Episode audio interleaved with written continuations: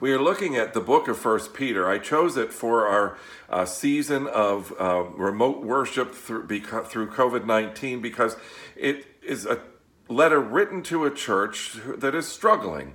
And certainly during this season, we find ourselves struggling with the realities of the world around us. And the primary point of the book is for readers to have their strong sense of identity be anchored in who we are in Jesus Christ, in what He has done for us, and in our citizenship in the kingdom of God, a citizenship that is primary over anything else in our lives, in our experience. And the first thing we find in order to guard our identity is that we must guard our souls. In verse 11, we read, Dear friends, I urge you as foreigners and exiles to abstain from sinful desires which war against your souls. Our culture makes light of sin. It makes it sort of cute and fun to, to dabble in things that aren't what we know are right to do the things that are a little bit on the edge and then further down and then over the edge. But scripture says those sinful desires war against your soul. What they do is they pull you into a different sense of identity than who you than the identity you have in Jesus Christ. So sinful desires wage war against you. Deciding to follow those desires rather than your relationship with God is a decision to choose against the health of your soul. In um, chapter 1, verse 14, we read this Do not conform to the evil desires when you lived in ignorance. We now have a new identity. We now are made new in Jesus Christ. We now have a relationship with God. We know we know what life truly is because we now have a relationship with our Creator. How foolish it would be for us then to choose to live as if we don't know this. So do not conform to the evil desires you had when you lived in ignorance. Remember, we talked about that evil desires being desires for anything that uh, reestablish our foundation upon anything other than our identity in Jesus Christ. We're reminded of Romans 12, 2, where, where we read, Do not be conformed to the pattern of this world, but be transformed by the renewing of your mind. Be made new in Christ. Live in that new identity and guard yourself against anything that would rob you of that connection with God in Jesus Christ. Guarding our souls, we also are called to guard our freedom. Now, hear me on this. When we read in uh, verse 16, live as free people, that does not mean that we demand our freedoms and we march on our state capitals. Uh, that's not the kind of freedom this is talking about. This is talking about our freedom in our new identity with Christ and look at how we experience that freedom. Just reading a few words beyond. Do not use your freedom as a cover up for evil and live as God's slaves. In Romans 6, Paul speaks about freedom and slavery. He speaks about how no one is truly free. We all uh, answer to something, be that something of our own creation, something of our culture's creation. We all get our sense of self, our sense of identity, our sense of worth from something, be it our career, be it our family, whatever it might be. We are all seeking to serve something. Paul in Romans 6 and Bob Dylan both say the same thing. You got to serve somebody. It's just how the human heart works. And what Peter is telling us here is to make sure that we serve God, that we are slaves to God. Now, We'll get into the concept of slavery in just a bit. And, and the concept sort of, it, it, jars us because we know that slavery is an inhumane thing. But when scripture teaches about the slavery here, slave to God, it means give yourself completely to God. Let God direct your steps. And when you do, this is the amazing thing. When you make yourself a servant or a slave to God, when you put His will before your own, that is when you find freedom. Our world says that freedom is the lack of restraint, the lack of any constraint, the lack of any restraint, the, the lack of anyone telling us not to do anything, the ability to do whatever we feel like whenever we feel like doing it. But that is not true freedom. That is being a slave to our own impulses. That is being a slave to our own desires. Philosophers and theologians have, have understood this well. And, and one of the best illustrations I, I can I, I've come across about this is that we a fish, a fish is most free when that fish is in the water. Now, a fish living in an aquarium might look out and see a room outside the aquarium that's much bigger, much more expansive than the aquarium in which it's living, and the fish might decide that the life is better out there and try to jump out. Well, what happens to that fish when it jumps out of the aquarium? It starts to die because fish were made for water. You were made for a relationship with God. You were made to live in relationship with God. So, if you are trying to find your sense of identity, trying to find your best life outside of a relationship with God, what you're doing is contributing not to life, but ultimately to death. Guard your soul, guard your freedom by submitting to God. And finally, guard your witness. And there are two ways that Peter, two examples Peter gives of guarding our witness.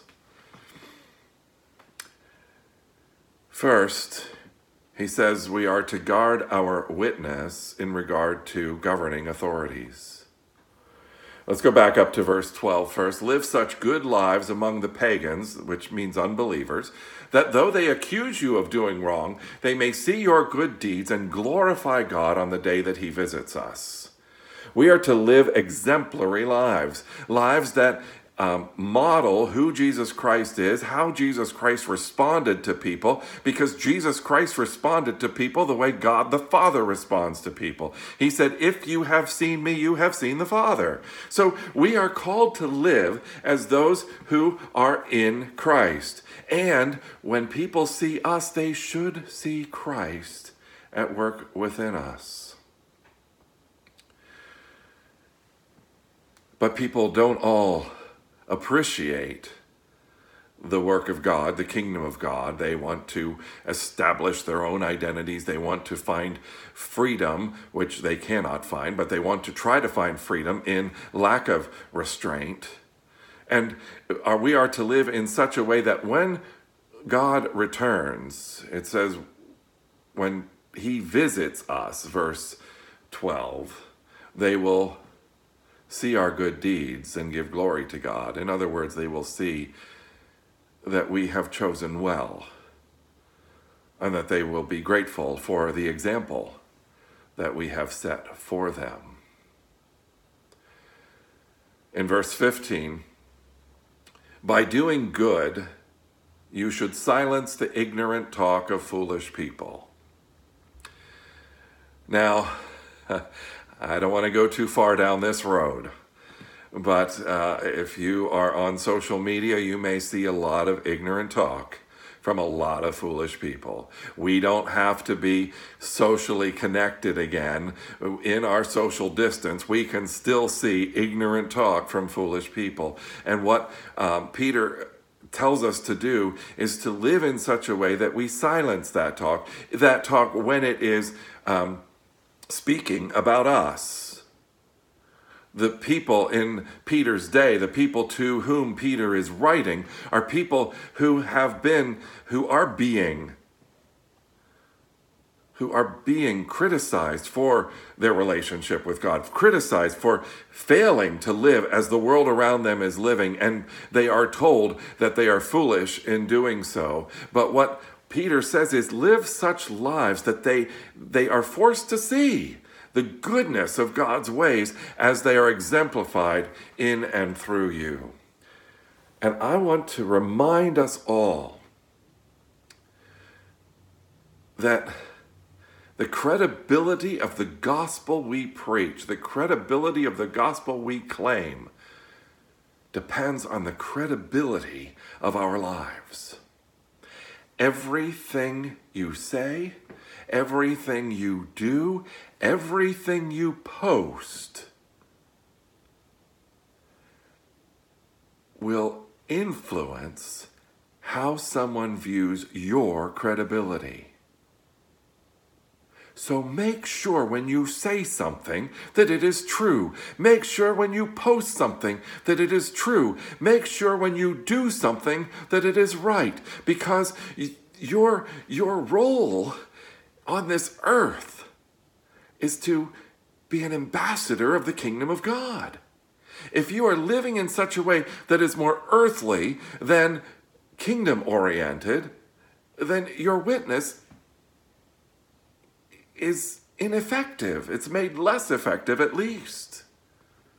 So be very careful with your witness. And how then uh, does Peter tell us to be careful with our witness in regard to governing authorities? And this is where this passage gets a little more tricky. It says that we are to um, show respect to everyone, love the family of believers, fear God, honor the emperor. In verse 13, submit yourselves for the Lord's sake to every human authority, whether to the emperor as the supreme authority, or to governors who are sent by him to punish those who do wrong and to commend those who do right. Now, this does not mean that everything every government has ever done or ever will do is right, but it does mean that God, generally speaking, has placed government authorities in the positions they have. Now, I've heard in recent years through a couple different, very different administrations, people say, well, you know, people should just support those in office because of the office. And I think that is true. And I think that goes along with what Peter's saying. The problem is the people who say it are usually only speaking those words when their person is in office. And when the other person, the other party is in office, they don't think that way at all. But they wish everyone else would. Now, as believers, according to what Peter is telling us here, we are to submit to human authorities. Now, the word submit is it's an ugly ugly word in our vernacular in what people think. When they when they see that word they think oh that's so un-american to submit. But i want to help us understand that the word submit as it truly is meant in the greek is a beautiful word. Number 1 the word submit is in the middle voice which means that you choose it so rather than what we think when we say, well, we submit, we, we don't have power in submitting, we actually do have power in submitting because we choose to submit. Now, and submit does not mean to just let someone walk all over you. Submit means to be supportive so that those above you can flourish. So, what we desire is for the best possible existence of our world, of our, of our state, of our, of our country. So, when we submit, and the word is hupotasso, which means hupo means um, to get under and lift up. When we get under and lift up, we are hoping and working toward the betterment of our society. Now, we may not agree with everything that a particular government proposes, but we are called to, as believers, generally speaking, most generally speaking, abide by the rules, abide by the laws. Now, there have been times in history where there is a greater law that comes into play. Dietrich Bonhoeffer and a number of others during the Nazi era realized that their commitment to God and to God's goodness had to overshadow their commitment to what Nazis were doing in Germany. Peter himself said to um, the leaders, "We must obey God rather than humans." Uh, as recorded in Acts 5:29. So there are times when God's law supersedes the laws of the land, but by general principle, we are to be good citizens.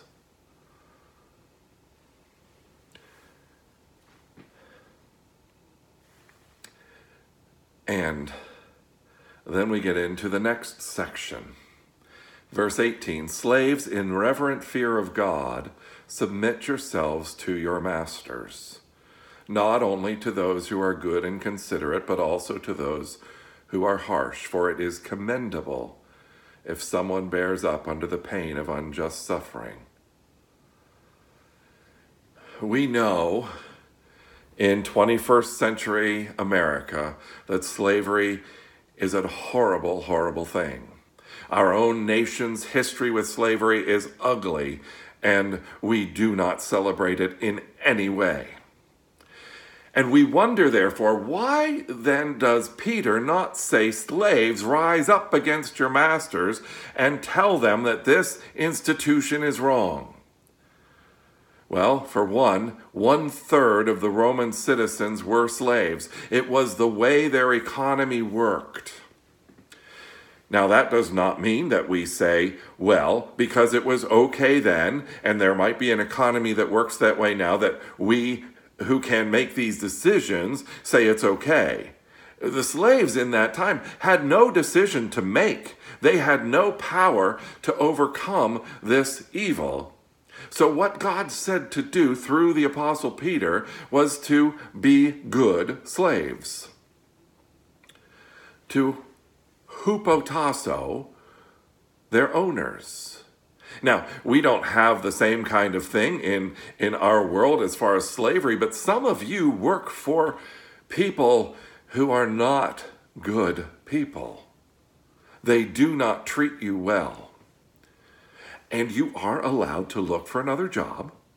It's not like the slavery of the of the Roman era where they were stuck. You can look for another job, but while you have that job, the counsel of uh, Peter, which is the counsel of God in the inspired word of God, is to bear up under it, to be a model employee, not to be one who causes arguments, not to be one who um, lifts yourself up but one who, for the good of the company, the good of your fellow employees, serves well. And in verse 19 and verse 20 we find the word commendable in the in the new international version. It is commendable if someone bears up under the pain of unjust suffering. In verse 20, it is commendable before God if you suffer for, do it, for doing good and endure it. Now, commendable sounds, um, it still might bother us a bit to, to think that it is a good thing to suffer. We don't like those ideas.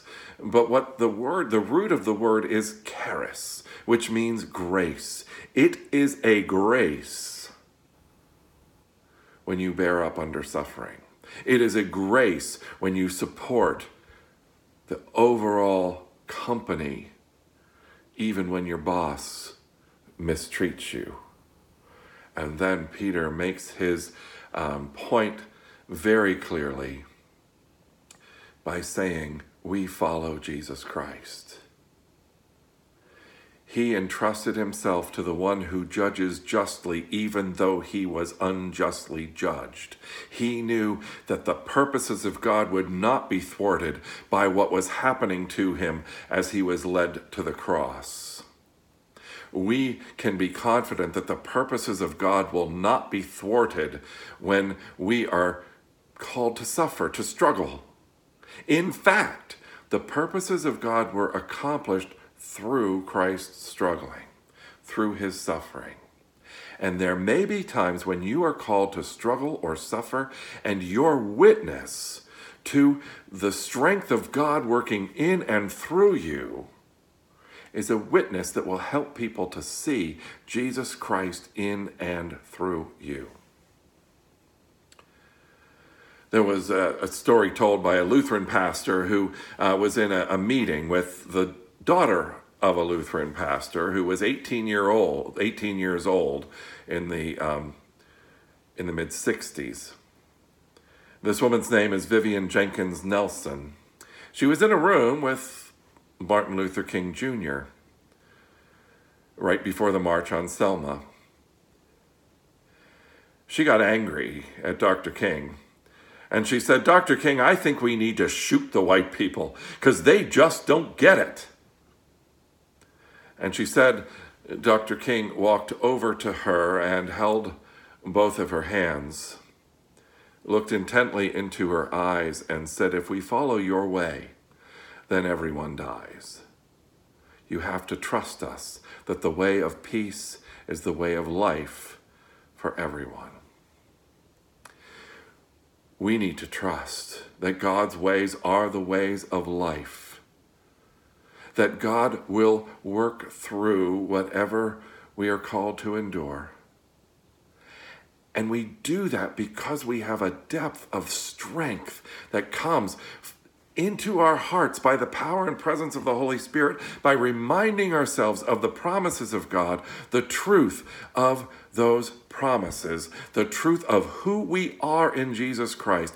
And then, as it said, uh, we look again at verse 12, even though they accuse you of wrongdoing, on the day that God visits us, they will see your good deeds. They will understand that you were doing what was right and good and honoring to God, and therefore you were bearing witness to the goodness of God.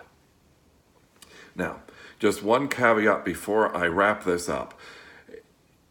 People have used this passage to tell people to bear up, to, to just deal with very difficult situations. Slaves were told, slave, obey your master no matter what. And therefore, they use this idea to justify the institution. Now, we live in a time when we have recognized slavery for what it is, and that recognition came through people, not the people generally who were being enslaved. They didn't have the power to make the change. But people outside of that recognized how bad this was. Mo- many of them were Christians who said, God values all people. We cannot let this go on. So, if you read this passage and read that we are to bear up under struggling, suffering and struggle, that does not mean that you should allow other people to have to bear up under struggling and suffering if you have a voice, if you have strength to help them. Because once again, the main point is our witness our witness to who God is, our witness to what God is doing in the world, and our witness to God's kingdom. In all you do, guard your soul so that your relationship with God can be your deepest sense of identity. Guard your freedom. In other words, live as who you were created to be, like a fish was created to live in water. You are created to live in relationship with God.